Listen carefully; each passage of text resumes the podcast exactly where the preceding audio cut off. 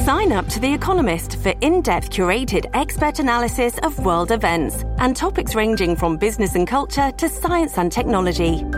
You'll get the weekly digital edition, online-only articles, curated newsletters on politics, the markets, science, culture and China, and full access to The Economist Podcast Plus. The Economist is independent journalism for independent thinking. Go to economist.com and get your first month free. Who better to describe all of this than noted law professor Alan Dershowitz, one of the best in the business. Professor Dershowitz, what was your take on this today? I think what the Congressional Committee did was unconstitutional. Congress is not allowed to take a vote on who to prosecute. There's a provision of the Constitution outlawing bills of attainder, and bills of attainder are what the British Parliament used to do. They used to specify who should be prosecuted and who shouldn't, and the framers of our Constitution prohibited that.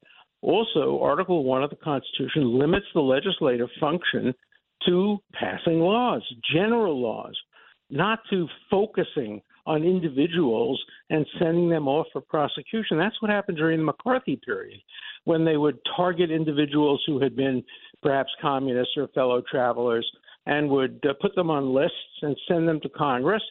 That's just not a proper legislative function. And this committee was a kangaroo committee, obviously.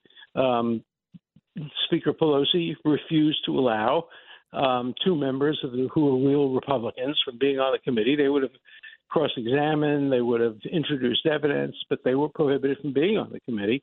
And so it was a one-sided, completely one-sided committee.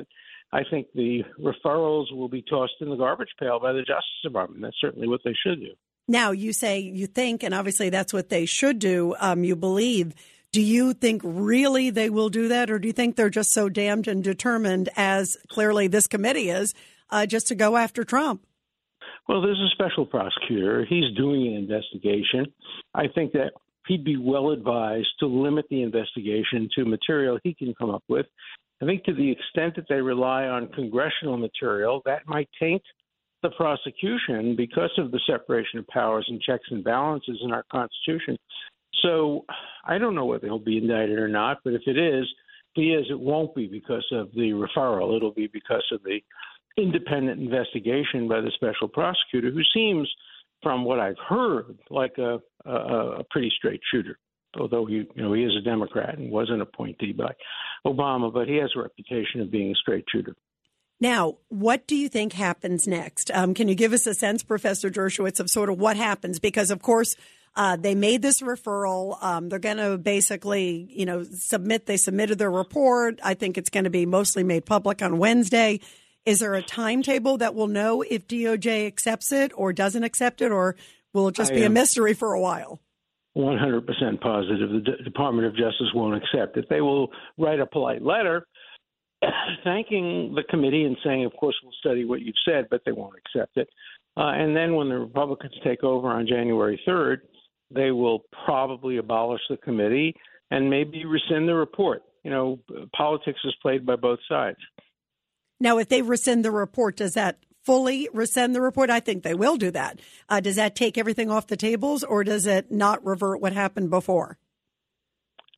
It depends on what you mean by off the table. It's there. The media will still have access to it, but it will have no impact. But even today, it has no impact. There's no legal effect of a report by a committee that is composed in such a one-sided way. It's just media. It's just a show.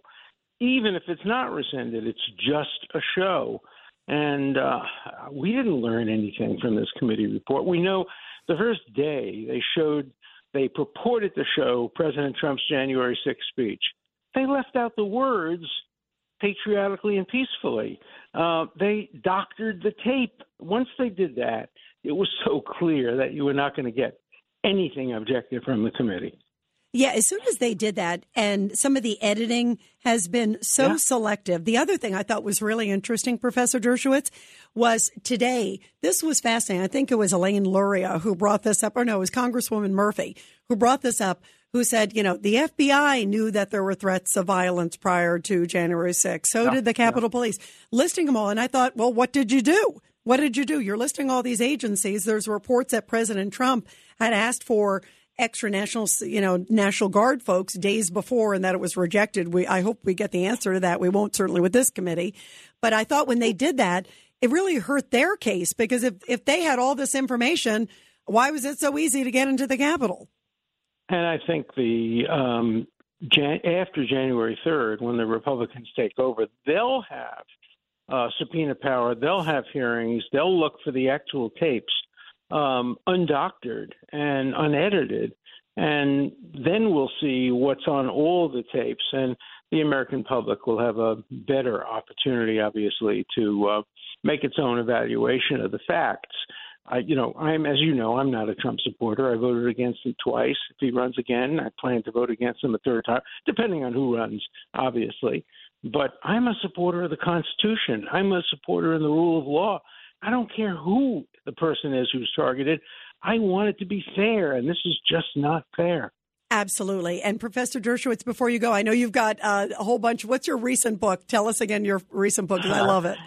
Well, number 50. It's called The Price of Principle, Why Integrity is Worth the Consequences. I'm working on 51 and 52 right now, and I love to write. So there'll be more coming, hopefully, as long as the good Lord gives me the power to continue to write. And let me wish everybody on your show a happy Hanukkah, a merry early Christmas, and I hope we have a great New Year's and a great next year. Absolutely. And many blessings to you and your family, Professor Dershowitz. We love having you and your great perspective. Thank you so much. Thank you. Thank you. Bye. You too. Grand Canyon University makes earning your degree possible with over 130 academic programs for traditional campus students, with more than 80 bachelor's programs offered online.